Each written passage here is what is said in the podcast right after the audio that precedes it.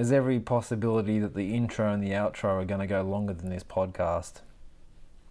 But that's because I'm having a little bit of fun digging up notes that I've taken.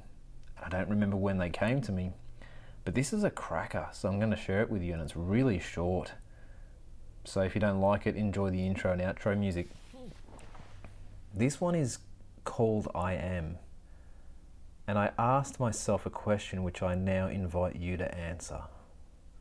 Here it is Which is the most powerful? I was, I will be, or I am? Think about it.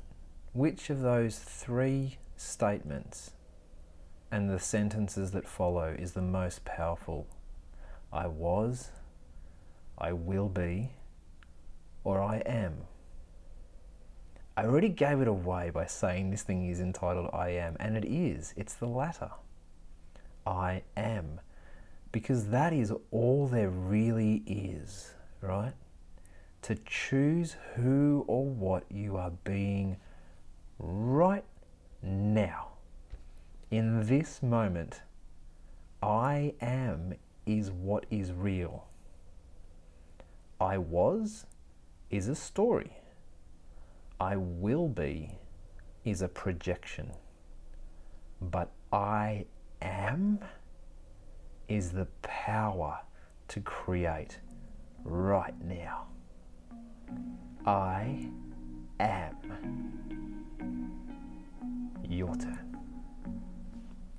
Thanks so much for listening and sharing this space with me. I really, really hope this has served you well and it continues to do so for years to come. I love helping others, so if you would like to experience the power of creating together, please reach out to me. I'm here to help. And if you want to be on the podcast and leave a legacy, check out the contact details on my website, lyndenrochford.com, or you can find me on Facebook. I'd love to hear your story before I go. Wishing you so much love from the inside out. I'll see you soon.